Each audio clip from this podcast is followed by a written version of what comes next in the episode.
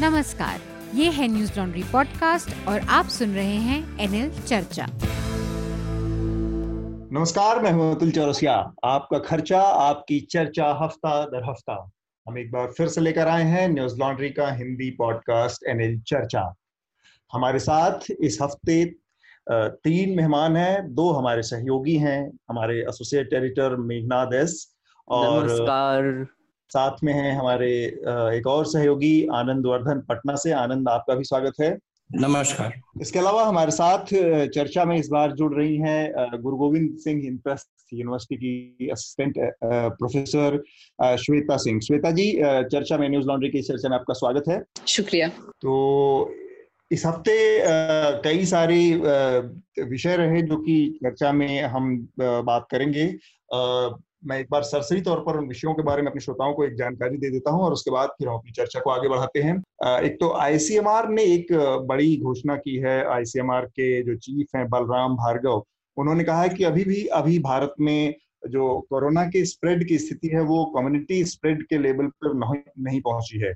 तो हमें इससे बहुत घबराने की बात नहीं है कम्युनिटी स्प्रेड की कोई स्थिति नहीं है। कॉन्ग्रेचुलेशन कॉन्ग्रेचुलेशन इसको उस कंटेक्स्ट में देखा जाना चाहिए जो कि दिल्ली के स्वास्थ्य मंत्री का एक बयान आया था शायद कोरोना जो दिल्ली में है वो कम्युनिटी स्प्रेड की स्थिति में पहुँच गया क्योंकि उनका ये कहना था कि 50 परसेंट से ज़्यादा जो केसेस हैं उनमें सोर्स ट्रेस नहीं हो पा रहे हैं कि किसको कहाँ से हुआ। तो उनका ये आकलन था कि शायद ये कम्युनिटी स्प्रेड की वजह से हो रहा हो। इसके अलावा एक और बड़ी चीज़ हुई दिल्ली के उपराज्यपाल अनिल बैजल ने दिल्ली सरकार के उस फैसले को पलट दिया है जिसके तहत अरविंद केजरीवाल की सरकार ने घोषणा की थी कि दिल्ली के अस्पतालों में सिर्फ़ दिल्ली के लोगों का ही इलाज होगा। तो इस फैसले को बदल दिया है और अनिल बैजल जो कि उपराज्यपाल हैं दिल्ली के, उनका कहना है कि यह नितान्त ही असंवैधानिक एक फैसला था और ऐसा नहीं होना चाहिए। इसके अलावा दिल्ली के जो मुख्यमंत्री उप मुख्यमंत्री हैं मनीष सिसोदिया, उन्होंने एक आंकड़ा दिया है और ये थोड़ा चिंताजनक आंकड़ा है कि उनका ये आकलन है कि जुलाई के अंत आते आते दिल्ली में साढ़े पाँच लाख से ज़्यादा कोरोना पॉजिटिव मरीज़ होंगे। तो ये एक बड़ी चिंता की बात है। महाराष्ट्र में स्थितियाँ अभी भी बहुत कोरोना के चलते चिंताजनक बनी हुई हैं। वहाँ पर ताज़ा मामले करीब ऐसे हैं कि नब्बे हज़ार से ज़्यादा वहाँ पर हो चुकी है कोरोना पॉजिटिव की संख्या। एक और बड़ा विवाद चल रहा है भारत चीन की सीमा पर जो कि उस पर लगातार एक एक धुधलाहट से बनी हुई है। कोई स्पष्टता नहीं है कि असल में चल क्या रहा है, क्योंकि सरकार की तरफ़ से कोई बहुत स्पष्ट अभी तक बयान इस पूरे विवाद को लेकर आया नहीं है और मीडिया में जिस तरह की अटकलबाजियाँ और धंगामुश्ती चल रही है उसके लिहाज से हम थोड़ा सा कोशिश करेंगे कि इस पर बातचीत करें। इसके अलावा कश्मीर में आतंकवाद की घटनाओं में थोड़ा तेज़ी देखने को मिली है। एक सरपंच की हत्या कर दी है आतंकवादियों ने वहाँ गोली मारकर। एक और महत्वपूर्ण घटनाक्रम पिछले हफ़्ते हुआ है, जिस पर मैं चाहूँगा क्योंकि हमारे साथ श्वेता जी भी हैं और श्वेता जी को काफ़ी काम है इस पर। तो वो देखने को मिला है कि देश के अलग अलग हिस्सों में दलित अट्रॉसिटी की घटनाओं में तेज़ी एक देखने को मिली है। एक घटना हमारे सामने अमरोहा ज़िले से आई। जिसमें एक बच्चे की हत्या हो गई है विकास जाटो नाम का बच्चा था। और इसके अलावा एक घटना पुणे ज़िले से आई है पूना महाराष्ट्र से, जिसमें शायद संबंधों के चलते एक दलित युवक विराज जगताप की हत्या हो गई है। तो इन तमाम विषयों पर हम बातचीत करेंगे।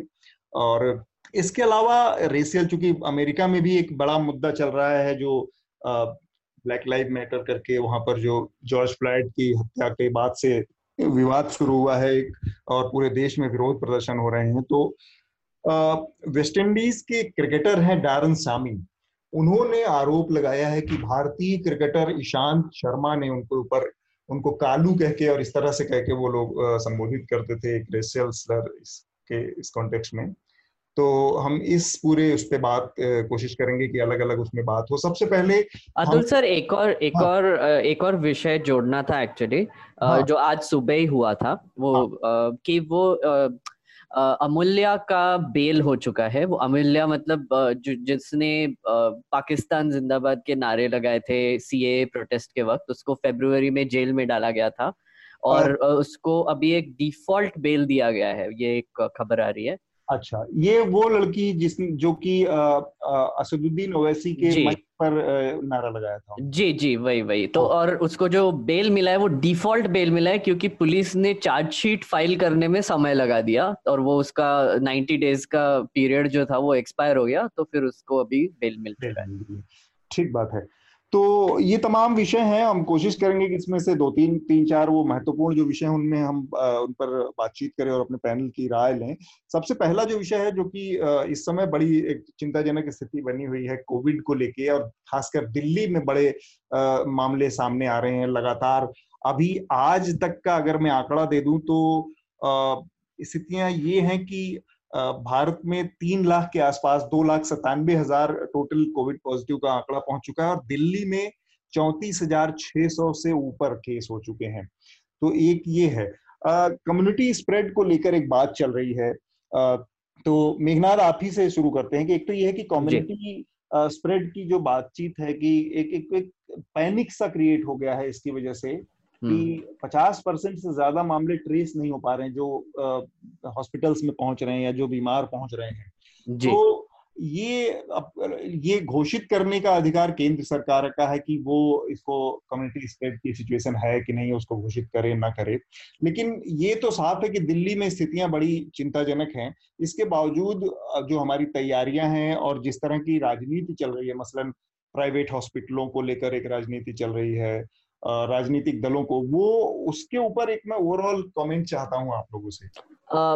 पहली बात तो ये है कि आई थिंक श्रोताओं को ये समझा दे कि कम्युनिटी ट्रांसमिशन जैसे आपने भी ऑलरेडी एक्सप्लेन कर दिया है, कि कम्युनिटी का ट्रांसमिशन का मतलब ये है कि जब भी कोई वायरस स्प्रेड होता है तो कांटेक्ट ट्रेसिंग किया जाता है। मतलब कोई भी पॉजिटिव होगा, उसने किसी और को वो ट्रांसमिट किया है तो पता होता है कि ये पॉजिटिव केस की वजह से और तीन लोग पॉजिटिव हो चुके हैं।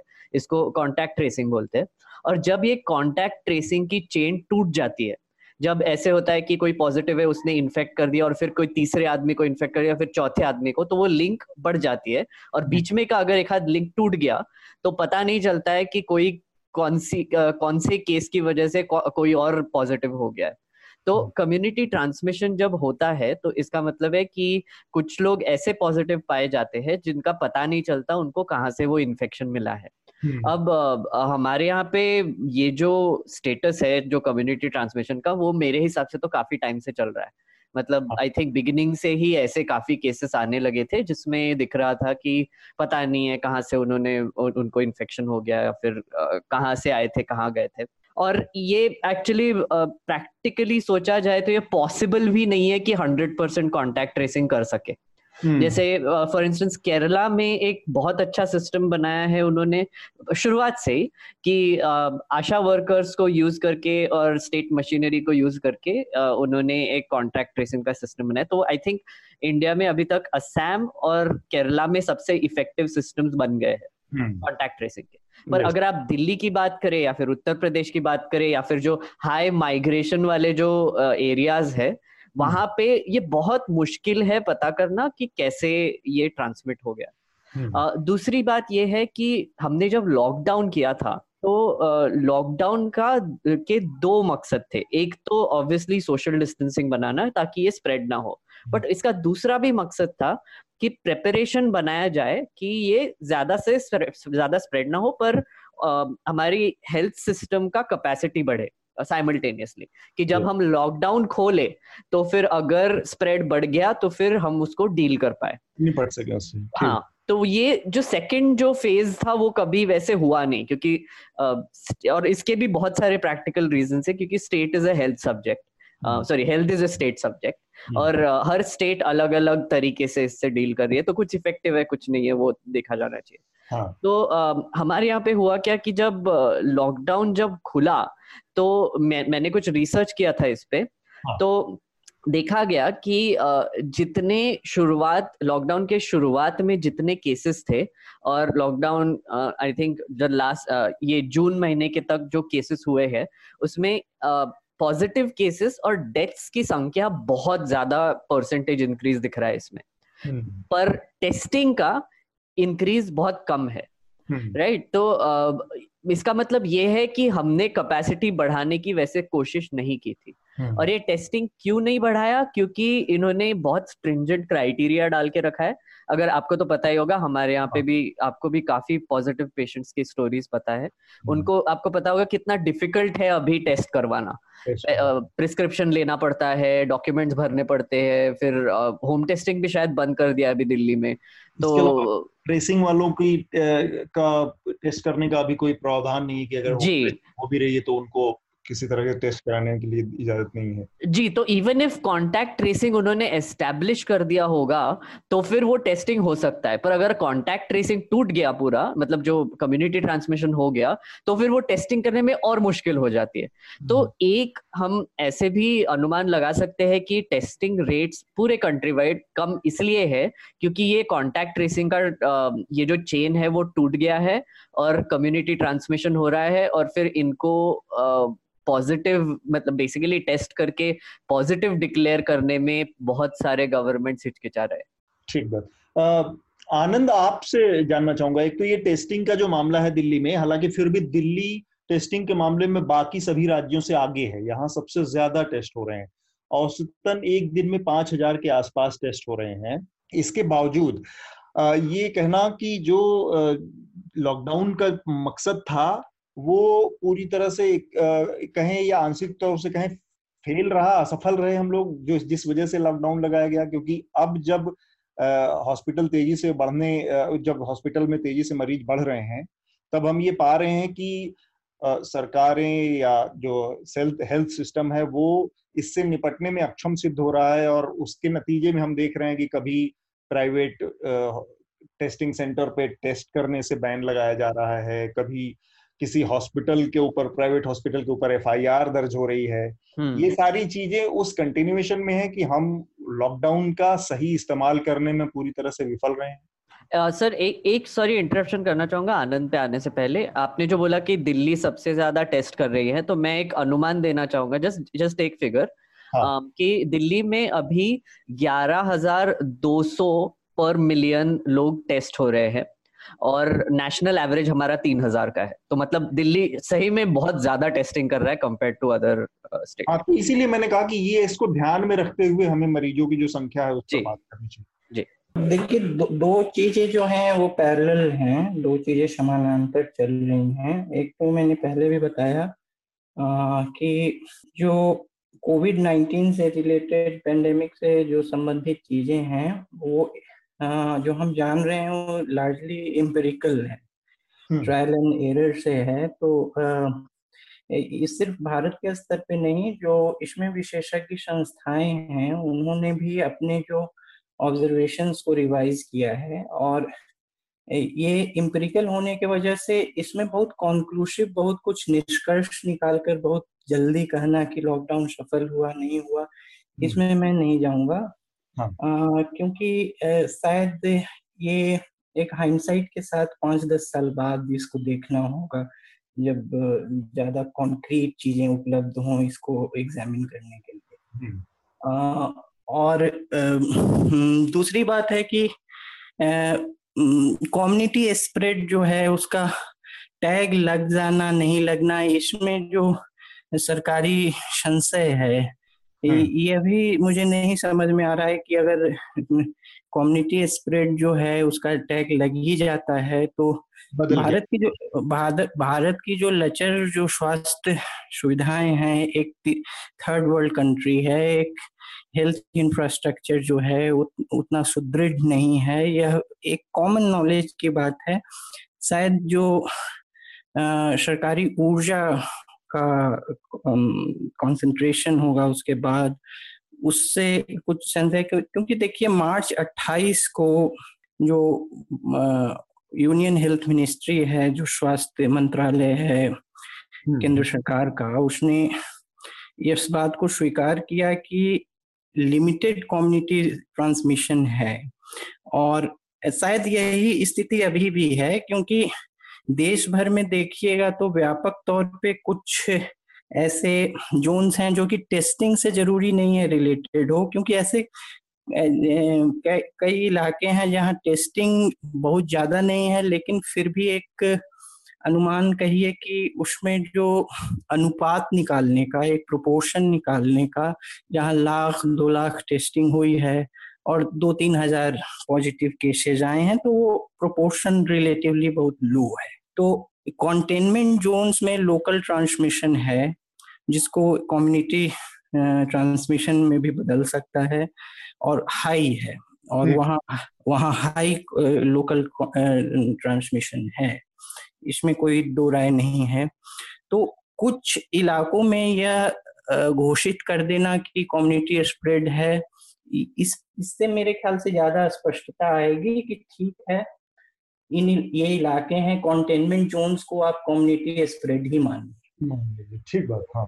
थोड़ी स्पष्टता के साथ इसमें हाँ ये भी क्योंकि इतना बड़ा देश है बहुत व्यापक स्तर पर उसको परिभाषित करना कि यह कम्युनिटी स्प्रेड पूरे देश में है यह भी एक भ्रम पैदा करेगा क्योंकि हाँ, पूरे देश में नहीं को ये पर्टिकुलर इलाकों में पर्टिकुलर क्षेत्र को चिन्हित करके इस तरह से पर ये ये कैसे ये कैसे हो सकता है? I mean like community spread जब आप बोल रहे हो कि हो रहा है और हो भी रहा है तो फिर ऐसे तो अनुमान लगाना बहुत मुश्किल है ना कि पूरे देश में हो रहा है कि कहाँ पे हो रहा है? लोकलाइज कैसे कर सकते हैं? मेरे ख्याल से स्टेप बाय स्टेप चलना होगा कि अभी ये आप कह सकते हैं कि है क्योंकि मोबिलिटी कम है। चूँकि मोबिलिटी कम है तो कम्युनिटी स्प्रेड भी जो है उस उसको एक स्थानीय तौर पे परिभाषित किया जा सकता है क्योंकि अभी क्योंकि अर्थव्यवस्था अभी भी उतनी खुली हुई नहीं है बहुत चीज़ें बंद हैं उतनी मोबिलिटी नहीं है लोग कार्यस्थान पे नहीं जा रहे हैं तो एक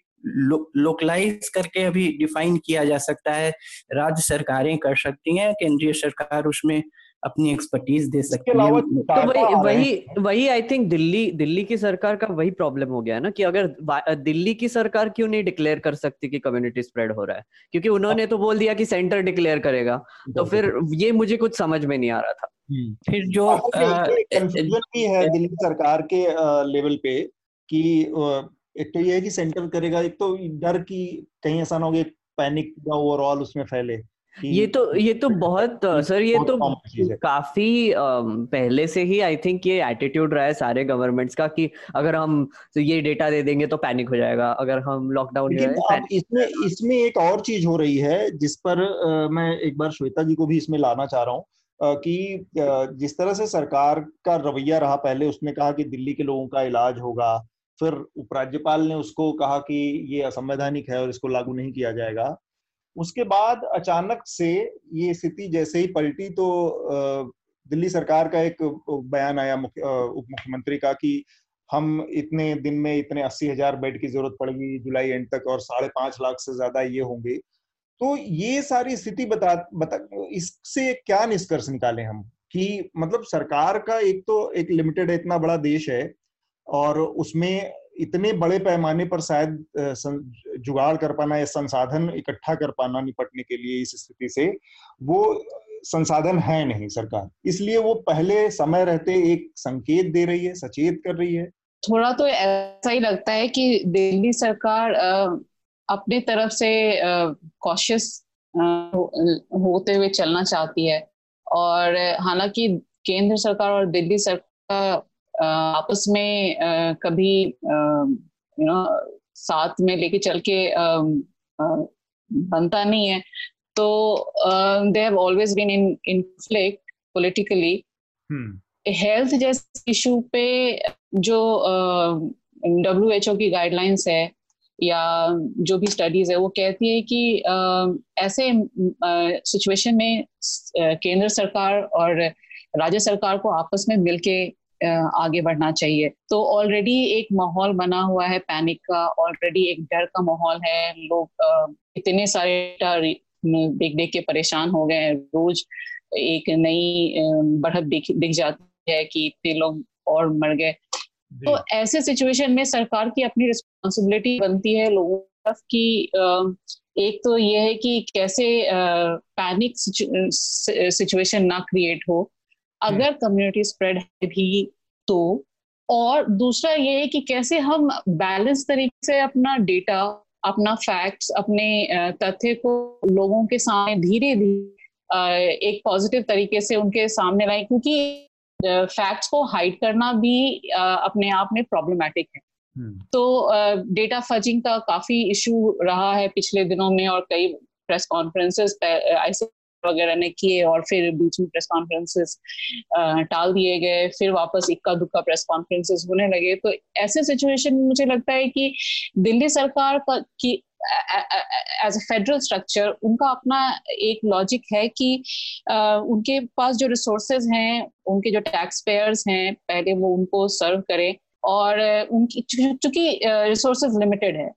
और दूसरा जो द हिंदू ने एक एडिटोरियल कैरी किया था कि जो एलजी का टेक है वो सही है क्योंकि right to health is connected to right to life और कॉन्स्टिट्यूशनली देखा जाए तो हम किसी को मना नहीं कर सकते इस हम्म। हक को लेने से चाहे वो किसी भी राज्य से हो। लेकिन चूँकि सिचुएशन एक नॉर्मल सिचुएशन नहीं है ये सिचुएशन बिल्कुल you know it's not it's totally out of control और इसमें राज्य सरकार के ऊपर काफ़ी प्रेशर है। तो ऐसे में राज्य सरकारों को अपना पक्ष तो अपने लिमिटेशंस तो रखना ही पड़ेगा क्योंकि राज्य सरकार एक पॉलिटिकल एंटिटी भी है और वो अपने इस कैलकुलेशन को भी देख रही है।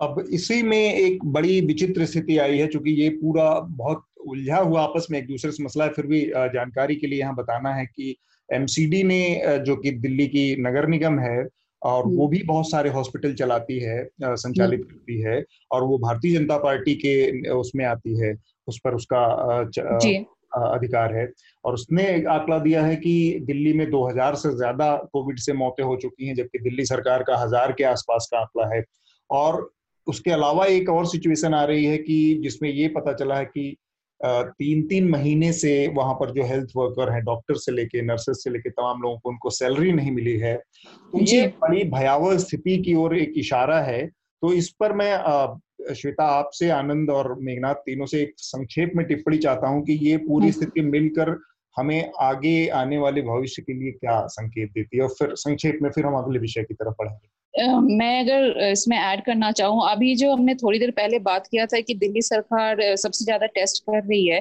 तो अखबारों को देखें तो उसमें हम जो लिमिटेशन ऑफ़ रिसोर्सेज की बात कर रहे हैं तो उससे पता चलता है कि इधर कुछ दिनों में उन्होंने पर डे की testing cut cut cut down कर दी है। तो जहाँ तीन हज़ार तीन हज़ार से ऊपर टेस्टिंग हो रहे थे तो अब करीबन अठारह सौ टेस्टिंग्स पर डे हो रहे हैं तो हम्म। कहीं ना कहीं घूम फिर के मामला रिसोर्सेज पे आ जाता है और अकाउंटेबिलिटी है गवर्नमेंट की टुवर्ड्स द पीपल तो लोग सवाल पूछेंगे कि जब हम आपको टैक्स पे करते हैं और जब आपने आपको हम चुनकर लाए हैं और आप आपका हेल्थ एटलीस्ट दिल्ली सरकार का तो हेल्थ एक फ्लैगशिप प्रोग्राम रहा है हम्म। तो आ, आ, उसके बदले में आप आपसे अगर हम एक्सपेक्ट करते हैं कि हमें क्वालिटी हेल्थ केयर सर्विस मिले तो we should be the first citizen to to to be addressed तो ये एक अपने आप में uh, थोड़ा सा प्रॉब्लम एरिया है मैं एक हाँ, चीज़ और ऐड करना चाहती हूँ क्विकली हाँ। um, अतुल हाँ. कि um, ये जो uh, थोड़ा सा केयस है वो बहुत हद तक सेंट्रल uh, गवर्नमेंट के भी you know communication gaps created chaos हैं जो लॉकडाउन हम्म। के दौरान काफ़ी ज़्यादा बढ़ गई और इसमें कई इश्यूज़ हैं जिसके कारण ये ये थोड़ी सी फ्रिक्शन रह गई है। ठीक बात। मेघनाथ? जी यहाँ पे ना एक्चुअली मैं मैं पहले भी बोल चुका हूँ ये और अभी भी बोल रहा हूँ कि ये जो पैनिक नहीं क्रिएट करना है ये जो लॉजिक है मुझे हाँ. लगता है कि पैनिक क्रिएट करना चाहिए अभी। बेसिकली मेरा बोलने का मतलब ये है कि अगर आप कभी अभी कभी भी बाहर जाके दिल्ली में देख लो कोई भी हाँ. मार्केट में चले जाओ तो लोग एकदम मतलब नॉर्मल कुछ मास्क नहीं पहन के बहुत बिंदास चल रहे हैं अभी और ये सिचुएशन इसलिए बनी है क्योंकि ये जो लॉजिक है कि वो पैनिक नहीं क्रिएट करना है इसकी वजह से बनी है एक्चुअली हम्म। मेरा कहना ये है कि एक तो आप डेटा सीधा सीधा प्रोवाइड करना शुरू कर दीजिए प्रेस कॉन्फ्रेंस तो आप आप करते ही है। बट आई थिंक यहाँ पे मीडिया की भी बहुत बड़ी रिस्पॉन्सिबिलिटी आती है कि आप पैनिक क्रिएट करने का मतलब मेरा ये नहीं है कि आप बड़ा चढ़ा के बताओ कि अरे इतने लोग मर रहे उतने लोग मर रहे वगैरह वगैरह। मेरा कहने का मतलब ये है कि लोगों को ये आ, समझना बहुत ज़रूरी है कि अभी भी पैंडेमिक की सिचुएशन सॉल्व हुई नहीं है और हम्म। और बदतर होती जा रही है। और अभी फ़िलहाल हम ऐसे स्टेट पर आ गए हैं कि कोई भी गवर्नमेंट अपने सिटीजन्स को ये ढंग से बता नहीं रही है कि एक्चुअली हम इकोनॉमी वगैरह खोलने के लिए तैयार है बट फिर भी आपको बहुत सतर्क रहने की ज़रूरत है क्योंकि अभी भी हमारा सिचुएशन अच्छा हुआ नहीं नहीं है। आनंद ये जो आरोप प्रत्यारोप चल रहे हैं दिल्ली सरकार एमसीडी और केंद्र सरकार इस पर आपकी एक संक्षेप में टिप्पणी, हर मौके, जबकि ये कोई साधारण स्थिति नहीं है बहुत असाधारण स्थिति है, ऐसे मौके पर भी एक कॉन्सेंसस कामकाज के लिए नहीं बना पाना या डेवलपमेंट नहीं कर पाना रिसोर्स नहीं खड़ा कर पाना, इस पर आपकी संक्षेप में टिप्पणी बस चाहूँगी नहीं, संक्षेप में जैसे दिल्ली सरकार या केंद्र सरकार का इस मामले में कि बाहरी जो मरीज़ हैं, उनका इलाज हो या नहीं हो, ये सब फेडरल हेजिटेशन कह सकते हैं। एक शुरू से रहा है कि एक तो इन्होंने बताया श्वेता जी ने कि article twenty one right to life जो है, वो, उसका भी एक उल्लंघन है एक तरह से तो वो संवैधानिक पोजीशन है। दूसरा एक और भी है कि ये जो स्वास्थ्य की दृष्टि से भी बहुत साउंडेड नहीं है ये कहना, क्योंकि ये, हाँ. ये अगर कोई मरीज़ अटेंड नहीं होता है और उसे ऐसा लग रहा है कि वो इस वायरस को कैच कर चुका है तो वो एक पोटेंशियल थ्रेट भी है तो आ, आ, और जो जिन जिन नागरिकों को ये सर्व करने की दिल्ली के जो तथाकथित मौलिक नागरिक हैं उनको सर्व करने की जो ये बात कर रहे हैं ये उनके लिए भी खतरा ही है तो एक है कि ये पूरी तरह से क्या है कि राष्ट्रीय राजनीति राजधानी क्षेत्र की जो अवधारणा थी, जो कॉन्सेप्ट था, वो एक तरह से इस पर चोट है क्योंकि वो मेट्रोपॉलिटन जोन जो कि एक नेशनल कैपिटल रीजन हो सकता है, ये उसकी मानसिकता नहीं दिखाती। 1990 के शुरुआत में ऑक्टोवियो पैज जो मेक्सिकन राइटर थे जिन्हें नोबेल भी मिला भारत में डिप्लोमेट थे उन्होंने कहा था कि दिल्ली जो है यहाँ की जो नागरिक सोच है या पॉलिटिकल जो कासेस नागरिक नहीं पॉलिटिकल जो उस वो उस वह दौर था जब फिर से यहाँ असेंबली बहाल हुई थी नब्बे के शुरू में तो उन्होंने कहा था कि दिल्ली जो है एक मूल रूप से एक राजनीतिक ग्राम है एक एक गाँव है जिसे राजधानी होने का भ्रम है हम्म। तो आ, बाद में जो सरकारें आई दिल्ली में वो दूसरे दूसरे तौर पे जैसे कि दिल्ली विश्वविद्यालय में यहाँ के ही विद्यार्थियों को एडमिशन में प्राथमिकता मिले ये सब तरह की जो है और मैं इसे पूरी तरह से ब्लैक एंड व्हाइट भी नहीं देखता हूँ एक ग्रे एरिया भी है हम्म, हम्म, क्योंकि क्योंकि एक कॉन्स्टिट्युएंसी वो भी है जिसके जो यहाँ के जो लोग हैं उनके भी कुछ पॉलिटिकल एस्पिरेशंस हैं कुछ क्लेम्स हैं कुछ रिसोर्सेज पे क्लेम्स हैं तो वो बहुत ब्लैक एंड व्हाइट मामला नहीं है। अरविंद केजरीवाल की राजनीति में एक वो चिंता भी है एक एंजाइटी है कि क्योंकि बहुत बड़ी पार्टी नहीं है बहुत कोई बहुत पैन इंडिया प्रेजेंस नहीं है और एक छोटे से स्टेट में दिल्ली जैसे उनकी चूँकि अपनी उपस्थिति है तो वहाँ पर अपनी स्थिति को बहुत इंटैक्ट सॉलिड करने के लिए इस तरह के कई चीज़ें उन्होंने मतलब अतीत में भी करने की कोशिश की है। जैसे मैं अगर 2019 के लोकसभा इलेक्शन से पहले की एक घटना का ज़िक्र करूँ तो उस समय उन्होंने दिल्ली के स्कूलों में दिल्ली के लोगों के एडमिशन की बात कही थी कि केवल दिल्ली के स्कूलों में, दिल्ली के ही लोगों का एडमिशन होगा अच्छे स्कूलों में और ये हॉस्पिटल तो इस तरह की एक एक जो क्षेत्रीय राजनीति का जो वो है, उस तरह का पुट करने की और कोशिश एक नज़र आती है अरविंद केजरीवाल की अपनी राजनीति में। वो उनकी शायद मजबूरी से भी जुड़ा हुआ मामला है उनकी अपनी जिस तरह की राजनीति है। आ, हम अगले अपने विषय की तरफ़ बढ़ रहे हैं जो कि दलित अट्रॉसिटी या जो घटनाएँ हुई हैं पिछले हफ़्ते में दो उस पर बात करना बहुत ज़रूरी है। अमरोहा ज़िले में उत्तर प्रदेश के अमरोहा ज़िले में सत्रह साल के विकास जाटो की हत्या चार लोगों ने कर दी और ये आरोप लग रहा है हालाँकि इसमें दो तरह के पक्ष आ रहे हैं। पुलिस का कहना है कि यह पैसे के लेन देन का मामला था और मृतक के परिवार, परिजनों के पिताजी का आरोप है कि वो मंदिर में प्रवेश करने को लेकर अब सवर्णों ने रोका ऊपर बड़ी जाति के लोगों ने और उसके बाद ये सारा कुछ मामला इस रूप में सामने आया। और ऐसा ही एक मामला पुणे से भी आया है जिसमें विराज जगताप नाम के एक लड़के के ऊपर टेंपो चढ़ा दी से धक्का देकर और उसके बाद उसकी राड से पीटकर हत्या कर दी गई। तो ये दोनों मामले हैं। अब ऐसे अनगिनत मामले लगातार इस तरह के सामने आते रहते हैं हमारे सामने और उसी कड़ी में हम इसको देखें या इसमें हम क्या मतलब एक टाइम के बाद लगता है कि यार अब ये तो रोज की बात हो गई है। अब इसमें हम और क्या नया कहें या क्या नई तरीके से बातचीत करें। तो मैं श्वेता आपसे चाहता हूँ कि एक बार हम्म। ये दोनों घटनाओं के कॉन्टेक्स्ट में जो जो जाति का पूरा समस्या है हमारे सामने हमारे समाज में। उस पर आप अपनी टिप्पणी दें। अभी जो देखने में आ रहा है जैसे आज के ही अखबार में मैं जब देख रही थी तो उसमें दो केस आया हुआ था और बिल्कुल बैक टू मतलब अलॉन्ग साइड ईच अदर एक स्टोरी था जिसमें कि किसी दलित एक्टिविस्ट की हत्या कर दी गई है और दूसरी स्टोरी है जहाँ यूपी पे यूपी में एक दलित सेटलमेंट को उजाड़ दिया गया है जला दिया गया है। Apart from the stories that you have mention आपने जो मेंशन किए हैं। तो uh, जो uh, मेरी समझ कहती है कि ये जो डिस्क्रिमिनेटरी प्रैक्टिसेस हैं जो हम बहुत हद तक यूएस में और दूसरे पार्ट्स ऑफ़ द वर्ल्ड में देख रहे हैं अभी कि कैसे लोग अपनी प्रोटेस्ट अपनी डिसेंट को सामने रख रहे हैं। और ये जो डिस्क्रिमिनेटरी प्रैक्टिसेस है, ये हमारे सोसाइटी में तो बिल्कुल घर करके बैठे हुए they are actually rooted in our day to day lives और ये इसमें ये वन ऑफ़ केसेस नहीं है। ये वन ऑफ़ इंस्टेंसेस नहीं है।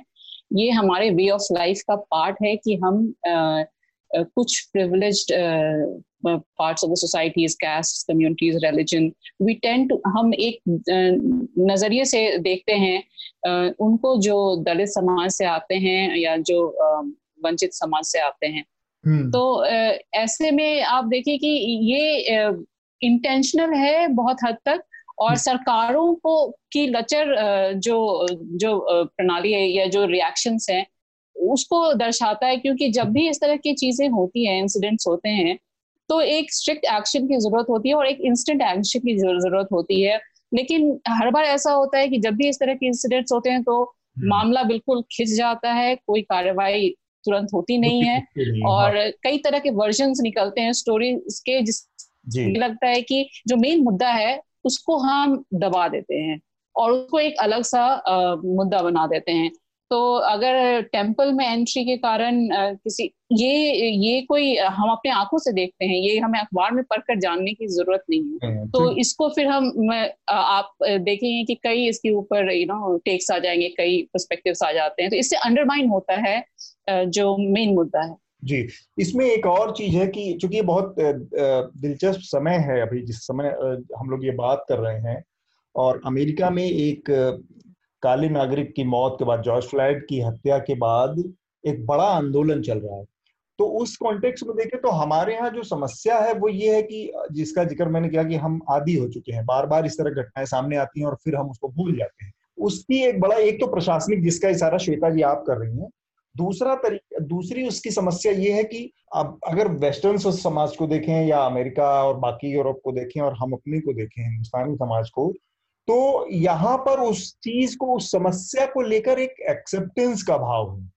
उसको एक समर्थन एक तरह का है। आनंद मेघनाथ इस वजह से ये समस्या हमारे यहाँ बनी हुई है क्योंकि हमारे यहाँ इतनी विभत्स घटनाओं के बाद भी सड़क पर उतरकर ओवरऑल सोसाइटी से कोई विरोध नहीं होता कोई आवाज़ नहीं उठती क्योंकि उसको लेकर एक बहुत डीप एक एक स्वीकार्यता है एक एक्सेप्टेंस है कि जाति को लेकर और जाति के ज़रिए होने वाले अत्याचारों को लेकर। सर यहाँ पे एक एक्चुअली बहुत आपने बोला आप आप सही बोल रहे हो कि बहुत दिलचस्प समय में रह रहे हैं हम, क्योंकि अभी जस्ट ये कोविड होने से पहले जो एंटी सी ए प्रोटेस्ट चल रहे थे, तब आपको याद होगा चंद्रशेखर आज़ाद भी आ गया था मैदान में और प्रोटेस्ट करने लगा था।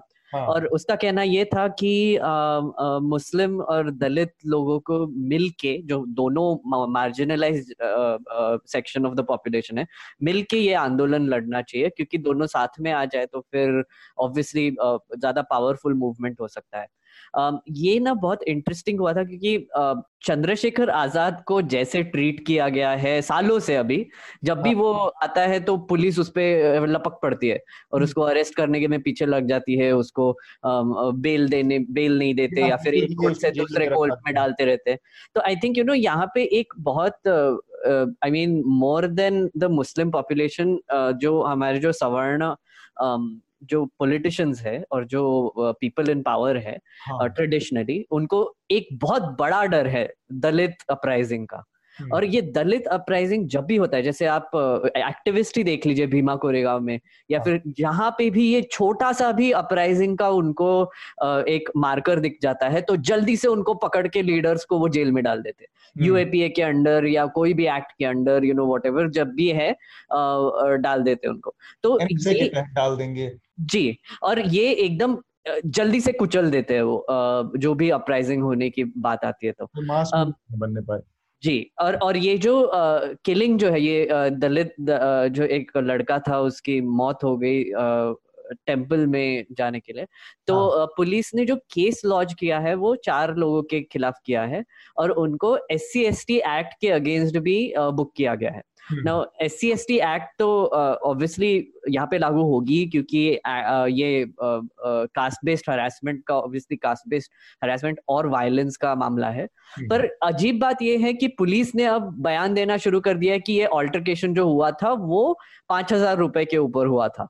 तो हम्म। ये दोनों चीज़ें साथ में नहीं हो सकती ना कि आप S C S T act के अंडर भी उनको बुक कर दो और फिर एक मोटिवेटेड uh, मर्डर या फिर कोई ऐसे ऐसे कोई मतभेद का भी एक मामला जोड़ दो तो फिर वो थोड़ा सा डाइल्यूट हो जाए तो uh, ये ना एक आई uh, थिंक ये भी वही वही पैटर्न में फिट होता है कि ये एक इंसिडेंट की वजह से जब जो दलित जाति के लोग हैं उनको जो गुस्सा आ रहा है जो उनको एक एक सड़क पे उतरने का को फोर्स करने वाला है उसको जल्दी से जल्दी इस मामले को कंफ्यूज करके कुचला जाए।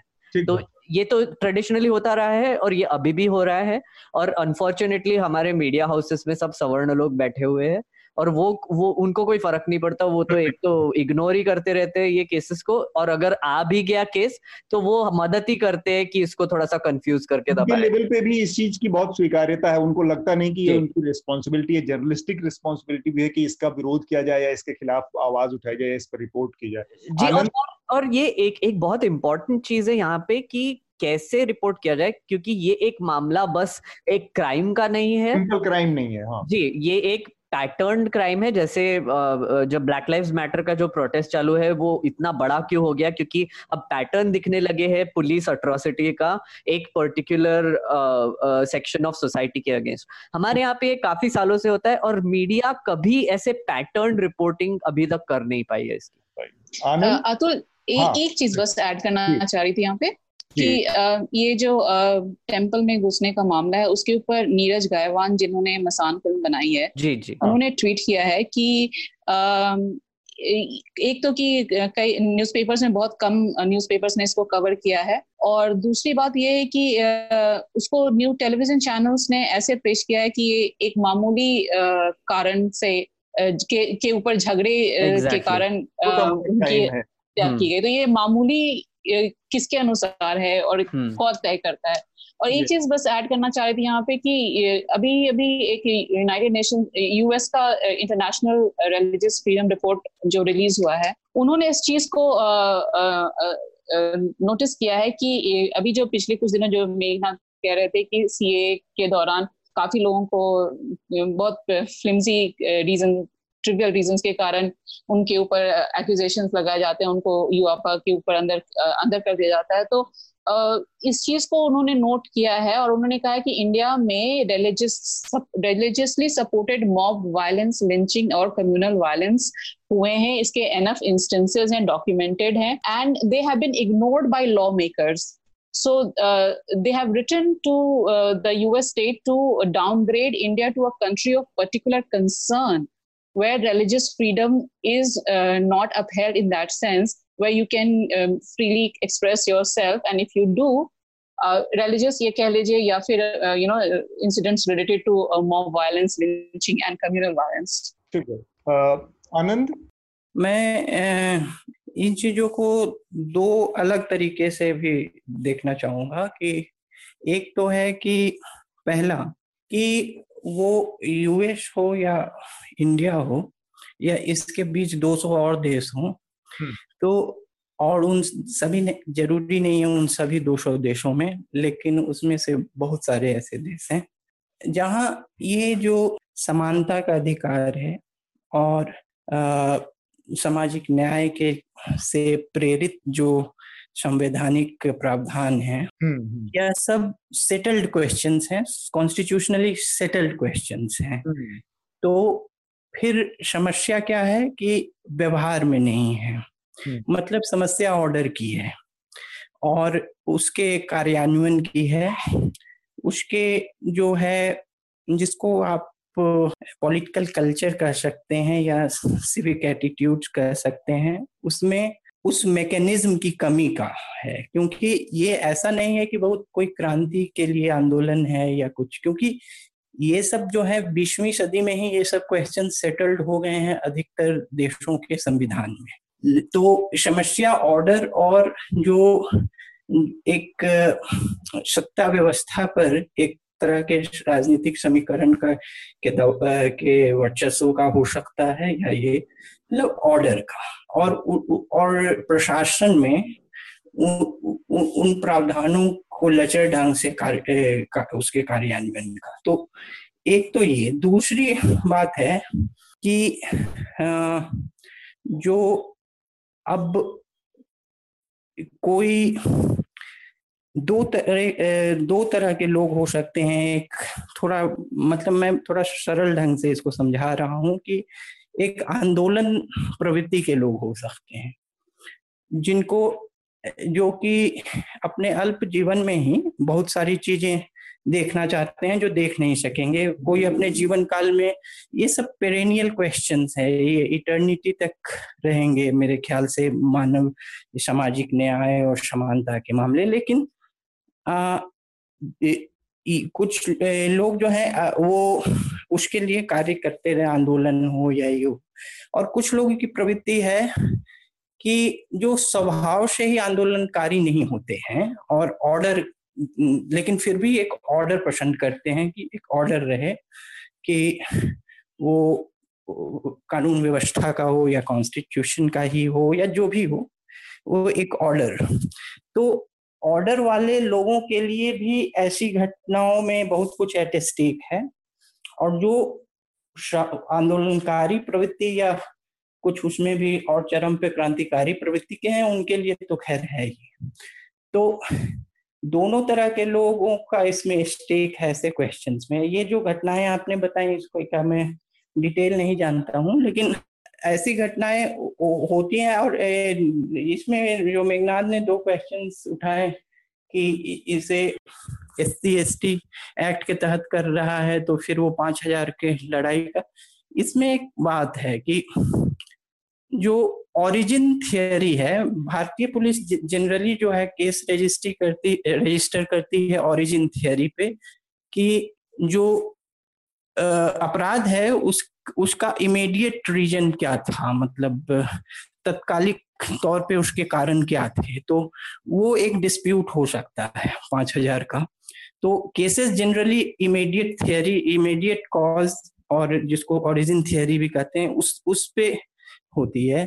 लेकिन मान लीजिए उसी विवाद के क्रम में किसी ने उसके जाति पर कोई आप जो कोई गाली गलौज कर दिया, कोई आपत्तिजनक शब्द कह दिया तो वो क्वालिफाई होगा फिर S C S T act के तहत या फिर एक आ, सत्ता में सत्ता समीकरण में दोनों के अलग अलग स्थान का बल लेते हुए किसी ने मारपीट कर दी वो भी एस सी में होगा तो मैं सिर्फ़ समझा रहा हूँ ऐसा होता क्यों है कि S C S T act भी लगता है और पाँच हज़ार का डिस्प्यूट भी होता है क्योंकि ये कारण है। ये, तो मैं मेरे यही दो बिंदु थे बाकी तो आप लोगों ने चर्चा की। एक और चीज़ है जो मतलब मैं अपनी तरफ़ से जोड़ना चाहता हूँ कि ठीक है मतलब वो जो सारे जिसका ज़िक्र आनंद ने किया कि वो सारे सेटल्ड क्वेश्चन हैं और अच्छी अच्छी बातें हर दुनिया के हर देश के हर संविधान में कही गई हैं उनका इम्प्लीमेंटेशन कैसे होता है क्या होता है। एक फंडामेंटल सवाल था कि लोग उसको किस तरह से बरते हैं? अलग अलग समाज अलग अलग तरीके से बरत रहे हैं। तो आ, अमेरिका में लोग उसको आ, उसको ज़्यादा अच्छे तरीके से बरत पा रहे हैं। हम लोग यहाँ पर बहुत उसको भद्दे तरीके से बरत रहे हैं इसलिए किसी को फ़र्क नहीं पड़ता। एक डोमिनेंट जो कल्चर है जो डोमिनेंट नैरेटिव है उसके अकॉर्डिंग चलने की जो बात है वो एक बड़ी समस्या है। और डोमिनेंट नैरेटिव हमारे यहाँ ये है इस समय कि वो upper class upper class culture उन तमाम चीज़ों को केटर करता है उनको संरक्षण देता है। और यही तमाम लोग ये जो जिस डोमिनेंट नैरेटिव की मैं बात कर रहा हूँ यही तमाम लोग उन तमाम पदों पर हैं जिनको ये फैसले करने हैं। तो इसलिए भी ये समस्या आती है क्योंकि वहाँ पर जब तक उन, उन उतनी वो वैरायटी नहीं होगी ऊपर के निर्णयों में चाहे वो पुलिस हो चाहे वो सिविल एडमिनिस्ट्रेशन हो चाहे वो पॉलिटिक्स हो तब तक इन तमाम तरह की चीज़ों को उन उन सब का उतने ही वैरायटी में रिप्रेजेंटेशन वहाँ पर पहुँचना बहुत ज़रूरी है। और बाकी चीज़ें नियत की हैं तो वो इंडिविजुअली अलग अलग आदमी अलग अलग तरीके से कर सकता है। इसी का दूसरा हिस्सा है और आनंद में आप ही से जानना चाहूँगा हाँ। ये एक चीज़ मैं इसमें जोड़ना चाहूँगा कि जो जैसा कि कोई कह रहे थे कि आ, आ, ये एक अपराइजिंग का दमन है या उसे रोकने का पॉलिटिकल स्पेस अगर कोई ऐसा ऐसा कोई भी वर्ग हो, समूह हो, किसी भी विचारधारा का हो या किसी भी डेमोक्रेटिक एस्पिरेशंस का हो, जो कि जगह नहीं पा रहा है राजनीतिक प्रक्रिया में, लोकतांत्रिक प्रक्रिया में और या सत्ता के समीकरण में, वह जो है समय के साथ हिस्टोरिकल प्रोसेस में एक अवश्य, एक इनोवेटिबिलिटी ये है कि वो पाएगा, वो पा लेता है। मतलब एक पॉलिटिकल स्पेस उसका बने बनता ही है वो। तो ये कोई भी अगर ऐसा मानना कि कोई को दबा दिया गया वो वो बहुत ही मेरे ख्याल से टेम्पररी फ़ेज़ होता है। नहीं पर और, एक एक बात है। आई एम सॉरी दूसरी बात है कि मेरे ख्याल से अभी के मीडिया के दौर में अभी जो कहानियाँ जिनको छोड़ दिया जाता है वो वो लिटरेचर हो जर्नलिज्म हो या एकेडमिक्स हो जिन जिन चीज़ों को छोड़ दिया जाता है उसको कभी ना कभी उठा के लोग कहते हैं। ऐसा नहीं है। तो दलित एट्रोसिटीज की कवरेज जो है ये नहीं कहा जा सकता है नहीं होती है होती है। और अब अब अब और ज़्यादा प्लेटफॉर्म्स बन गए हैं जिनसे इसको कवरेज और मिल रहा है खासकर डिजिटल टेक्नोलॉजी के आने के। तक नहीं, नहीं एक सेकंड होती है होती है लेकिन उसको कहने वाले कौन लोग हैं और किस नज़रिए से कह रहे हैं ये बहुत महत्वपूर्ण है। हाँ एग्जैक्टली exactly. और और ये जो बात आपने बोली कि ये टेम्पररी नहीं ये टेम्पररी बिल्कुल नहीं है ये काफ़ी मतलब हज़ारों साल हज़ार नहीं बदले सेंचुरी से चलता आ रहा है। दलित दलितों को ऑब्वियसली ट्रेडिशनली ब्राह्मण ब्राह्मणों ने कुचल के रखा है और ये कोई टेम्पररी चीज़ नहीं है।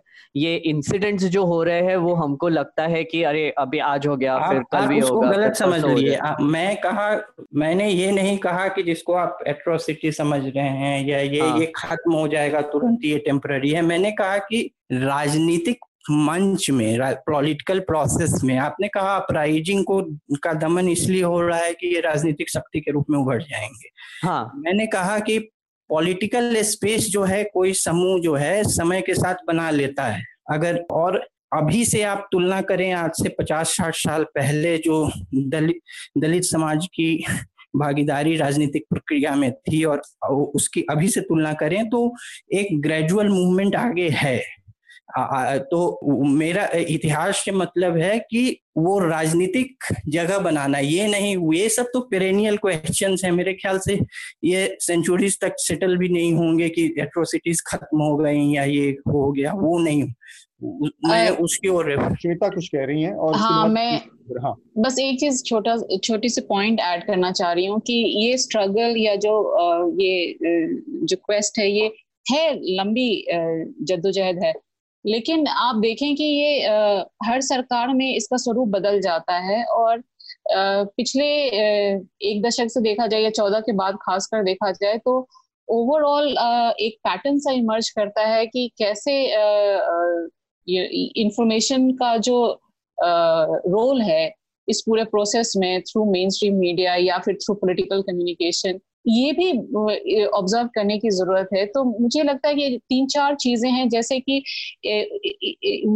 जो हम ऑब्ज़र्व करते हैं जैसे कि पिछले कुछ सालों में हम देखते हैं कि हमारा डायलॉग का प्रोसेस जो है गवर्नमेंट का सिविल सोसाइटी के साथ वो बहुत अंडरमाइंड है। सो so, जब भी इस तरह के इंसिडेंट्स होते हैं गवर्नमेंट का कोई टेक नहीं होता गवर्नमेंट का कोई उस पर राय नहीं रखते या इन्फॉर्मेशन नहीं हम्म। आती हाँ।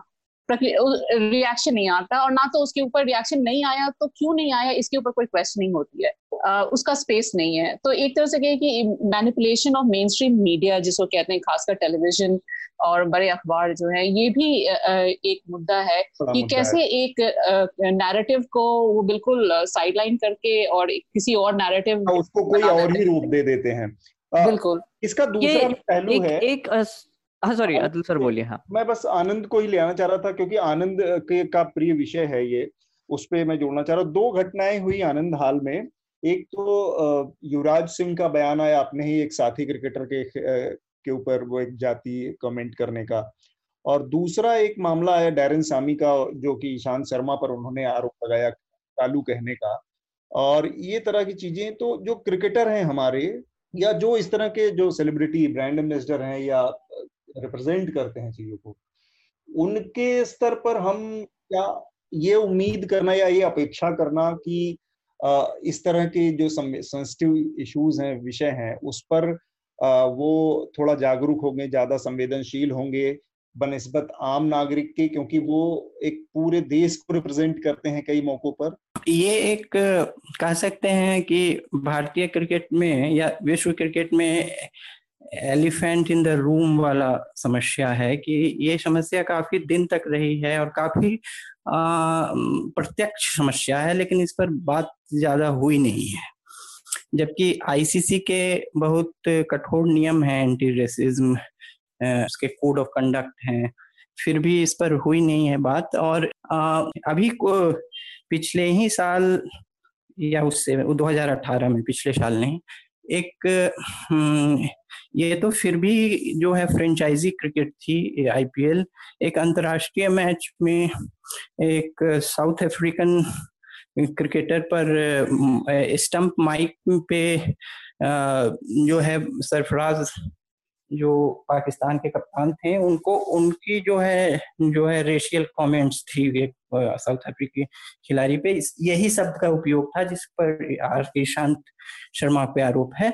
उस हाँ। पर भी उनको एक लाइट पनिशमेंट ही मिला, कुछ मैचेस का सस्पेंशन था शायद एक दो, जहाँ तक मुझे याद है तो ये है और बहुत माइक्रोकॉज्म ले लें इसका, गली नुक्कर के क्रिकेट में तो भारतीय जैसे एक बैंटर के तौर पे ले लेते हैं, किसी के कम्युनिटी या किसी के कोई भी फ़िश किसी भी तरह के आइडेंटिटी पे उसके हाँ।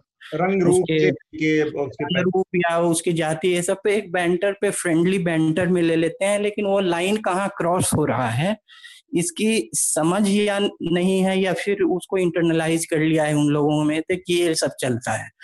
और अभी नहीं लंगर कह देना या आपके आदमी को गाना कह देना टाइप हाँ और ये अभी ही नहीं है मतलब इसको आप जो हालाँकि उसके प्रमाण नहीं साबित हो सके इसलिए हल्के से निकल गए वो ऑस्ट्रेलिया में 2008 में जो बड़ा विवाद हुआ था मंकी गेट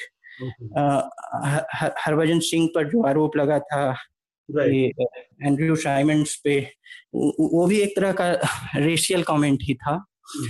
और भारत खुद एक बहुत ही रेशियल जो आम बातचीत है वो रेशियल टोन से काफ़ी कहें कि सराबोर एक बातचीत होती है और इसमें विडंबना ये है कि भारतीय खिलाड़ी कभी कभी अब वो जब ये आरोप लगाते आए हैं कि कई बार इंग्लैंड में और ये में एशियन एशियन आइडेंटिटी के कारण वो खुद नस्ल नस्ल भेदी जो टिप्पणियाँ हैं उसके शिकार हुए हैं हाँ।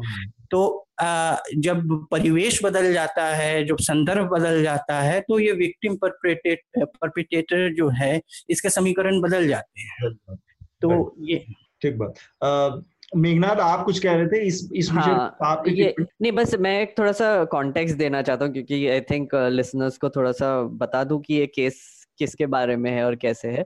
um, तो बेसिकली uh, 2013-14 के वक्त सनराइजर्स uh, हैदराबाद की जो जो मैच कुछ मैचेस चल रही थी हाँ. तब ये डैरन सैमी को पूरे टीम ने कुछ डार्क कालू या ऐसे कोई वर्ड्स यूज़ करके मज़ाक मज़ाक में यूज़ कर रहे थे निकनेम की तरह हाँ. और उनको ये बताया गया था कि ये एक एम्पावरिंग वर्ड है पावर मतलब हाँ, से कहा जा रहा है ये। हाँ उनको उनको पता नहीं था इस इसका मतलब क्या है और सब हंस रहे थे जब ये यूज़ कर रहे थे। तो ऑब्वियसली लाइक जो इंडियंस थे उनको पता है कि उनको बेसिकली डेरोगेटरी टर्म है और ये यूज़ कर रहे हैं और जो डायरन थे उन्होंने उनको लगा कि हाँ मज़ाक मज़ाक में कुछ बोल रहे हैं।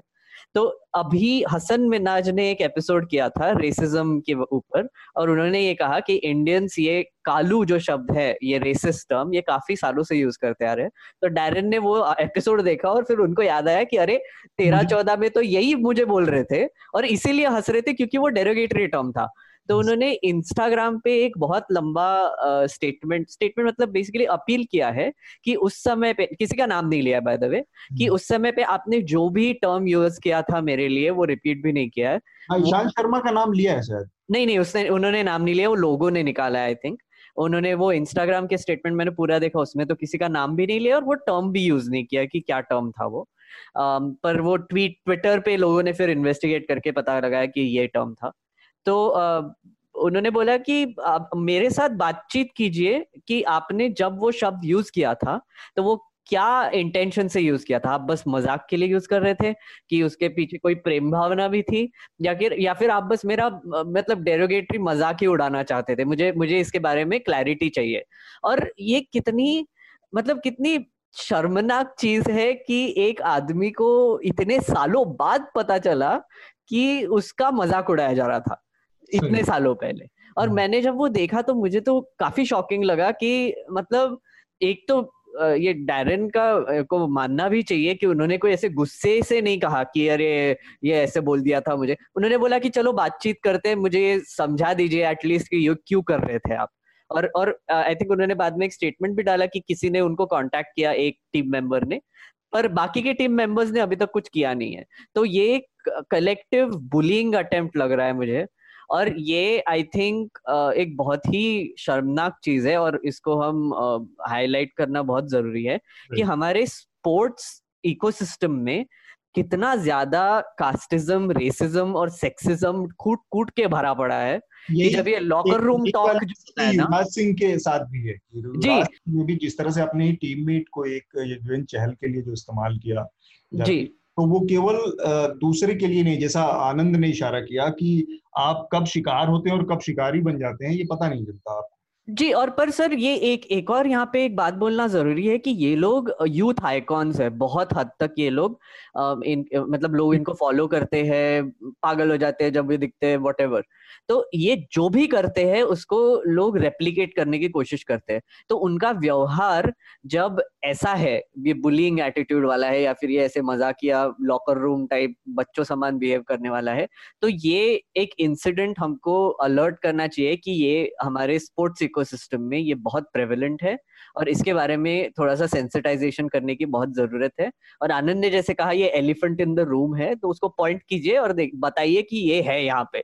बिल्कुल श्वेता से आखिरी टिप्पणी लेंगे इसी विषय हम्म। पर और फिर उसके बाद हम रिकमेंडेशन हम्म। का राउंड पूरा करेंगे इसमें जो अभी मेघनाथ ने ऐड किया कि जो रोल मॉडल्स हैं उनका बहुत इम्पोर्टेंट रोल होता है कि वो संभल कर अपनी अपने शब्द का इस्तेमाल करें इसमें मैं बस ये कल एक आर्टिक, आर्टिकल पढ़ रही थी मैं आर के राघवन जो फॉर्मर सीबीआई डायरेक्टर है उन उनका आर्टिकल था what should be the role of the political leadership in these instances whether in चाहे वो यूएस में हो या फिर इंडिया में हो हाँ. तो मुझे लगता है पॉलिटिकल लीडरशिप का बहुत अहम रोल होता है और पॉलिटिकल लीडरशिप को इनकरेज करना चाहिए कि there should be freedom of speech and expression जैसा भी आपने अकबर पटेल का केस देखा होगा कि उनको हाँ. पहले तो उन्होंने कुछ ऐसा रिस्पांस दिया कि जैसा प्रोटेस्ट यूएस में हो रहा है वैसा प्रोटेस्ट यहाँ दलित और मुस्लिम्स को भी करना चाहिए।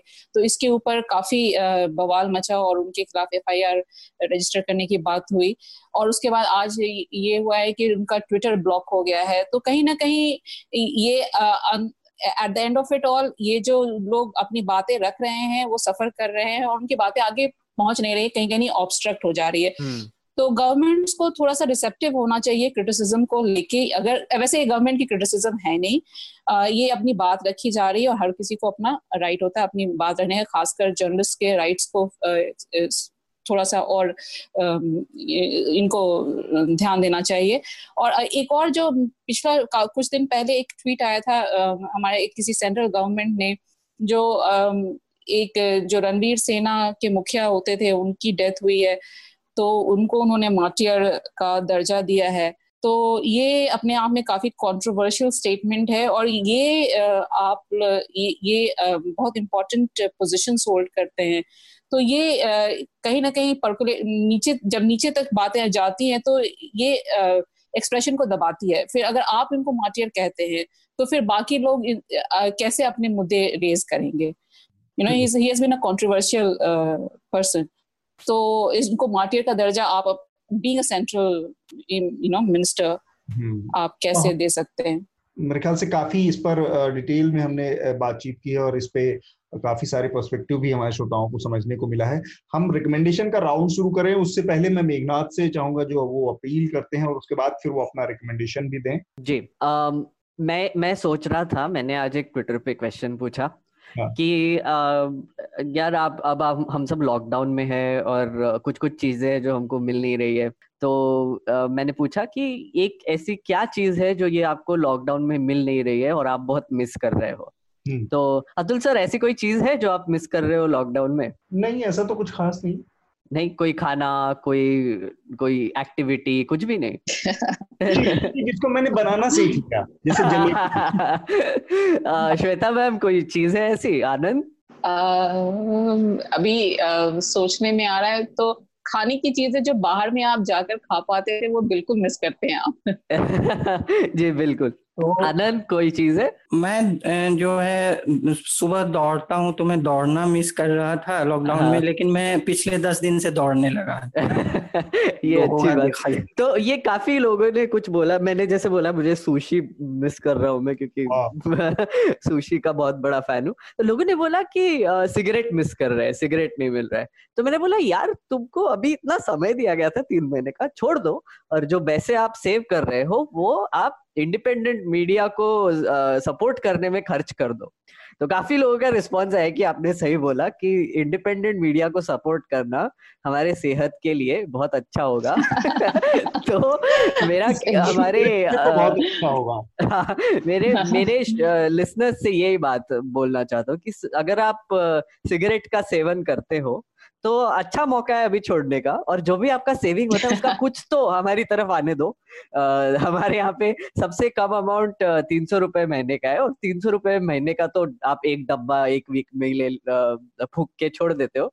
तो एक तो आपके लंग्स भी बच जाएँगे और ऊपर से मीडिया भी बच जाएगा मतलब बोनस तो, तो ज़रूर हमको सब्सक्राइब कीजिए न्यूज़ लॉन्ड्री को सब्सक्राइब कीजिए हमारे वेबसाइट पर जाइए।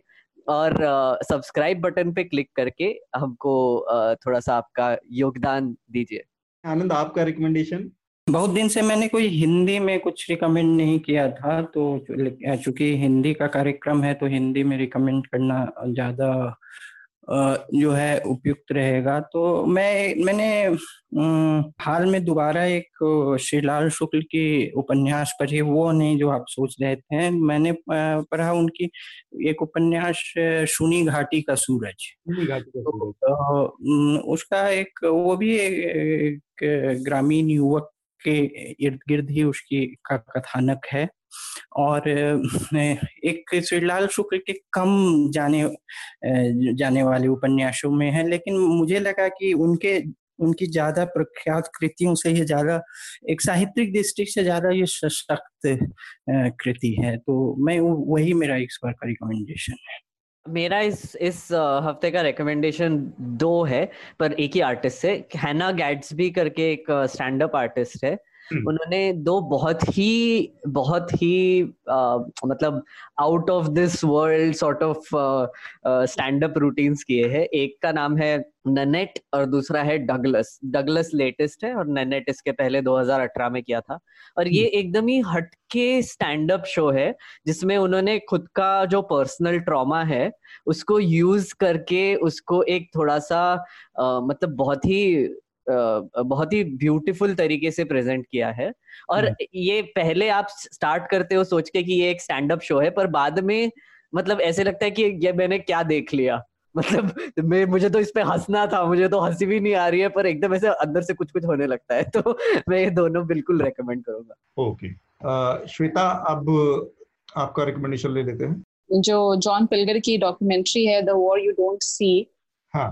uh, ये यूट्यूब पे भी अवेलेबल है। इसको आप देख सकते हैं। इससे आपको वॉर्स कैसे फंडेड होते हैं वॉर्स के पीछे पॉलिटिकल रीजंस क्या होते हैं और कैसे इसमें इंडिविजुअल्स एंड सोसाइटीज बिल्कुल सक इन हो जाते हैं and how they pay a price for the wars the the uh, you know the reasons that you are that are not so obvious to people uh, you get to see in this uh, documentary खासकर जो US के द्वारा की गई attacks हैं, उनके ऊपर में, और इराक वगैरह से जुड़ा हुआ इसमें आपको मिल जाएगा कुछ इंस्टेंसेस तो ये अपने आप में एक पर्सपेक्टिव चेंज करने वाली डॉक्यूमेंट्री है so I would like to recommend that और एक जो मस्ट रिकमेंडेशन है I recommend to all is and also is related to today's programme is that we must read annihilation of caste annihilation of caste जी, बिल्कुल। Uh, मैं मैं और एक sorry एक छोटा सा रिकमेंडेशन था ये ये हाँ। हालाँकि हाँ. मैंने एक एक्सप्लेनर किया है ये भी एक्चुअली रिलेटेड है हमारे डिस्कशन पे तो मैंने काफ़ी इस पे कोविड पे रिसर्च किया है और इस पे एक एक्सप्लेनर बनाया है कि लॉकडाउन हमारा सक्सेसफुल था कि नहीं तो मेरे हिसाब से तो नहीं था तो आप वो एक एक्सप्लेनर जो है वो हमारे वेबसाइट पर देख सकते हैं। हालाँकि इंग्लिश में है पर सिंपल लैंग्वेज में बताने की कोशिश की और काफ़ी ग्राफ चार्ट भी लगा के रखे तो आप ज़रूर उसको देख के थोड़ा सा पर्सपेक्टिव आपको मिलेगा। ठीक बात। तो आ, मैं इस हफ़्ते दो चीज़ें रिकमेंड करूँगा। एक तो मैं इस पर चर्चा भी करना चाह रहा था लेकिन चूँकि समय बहुत ज़्यादा हो गया तो हम उस पर चर्चा नहीं कर पाए। जम्मू कश्मीर में की जो प्रशासन है, जो अभी वहाँ पर कोई सरकार तो है नहीं तो केंद्र सरकार द्वारा ही गवर्नर वहाँ पर एक नई जो मीडिया पॉलिसी बनाई है वहाँ के एडमिनिस्ट्रेशन ने उस पॉलिसी से रिलेटेड बेसिकली उसमें तमाम तरह की मीडिया की कवरेज से जुड़े दिशा निर्देश दिए गए हैं, जो कि बेहद ही किसी भी जो आज़ाद ख्याल डेमोक्रेसी है, उनके लिए बहुत चिंताजनक और बहुत ही गंभीर नतीजों वाले, वाली ये पॉलिसी है। और जिसका किसी भी हद उसमें कम से कम सिविल सोसाइटी और जर्नलिस्ट या मीडिया को विरोध करना ही चाहिए। जो कि तमाम गाइडलाइंस बताती है और उसमें ये साफ़ साफ़ कहा गया है कि जो कवरेज आप करें वो वेलफेयर जो मैसेजेस हैं सरकार के, जो विकास के कामकाज हैं, जो लोगों के लिए काम, योजनाएँ चला जा रही है, इन सब चीज़ों पर फोकस करें और इनको कवर करें। इसके अलावा इसमें कई श्रेणियाँ बनाई हैं इस पॉलिसी में।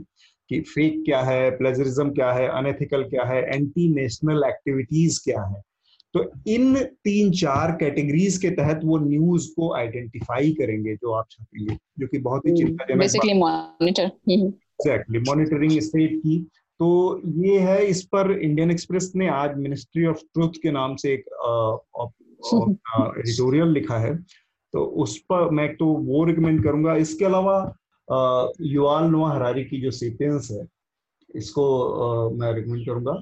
ये मेरे दो रिकमेंडेशन हैं और इसके साथ ही हम अपनी आज की जो चर्चा है इसको यहीं पर रोकेंगे। आप तीनों लोगों का बहुत बहुत शुक्रिया चर्चा बहुत बहुत शुक्रिया चर्चा में शामिल होने के लिए। थैंक यू शुक्रिया आपका अतुल मेघना। थैंक यू न्यूज़ लॉन्ड्री के सभी पॉडकास्ट ट्विटर आई और दूसरे पॉडकास्ट प्लेटफॉर्म पे उपलब्ध हैं। खबरों को विज्ञापन के दबाव से आज़ाद रखें। न्यूज़ लॉन्ड्री को सब्सक्राइब करें।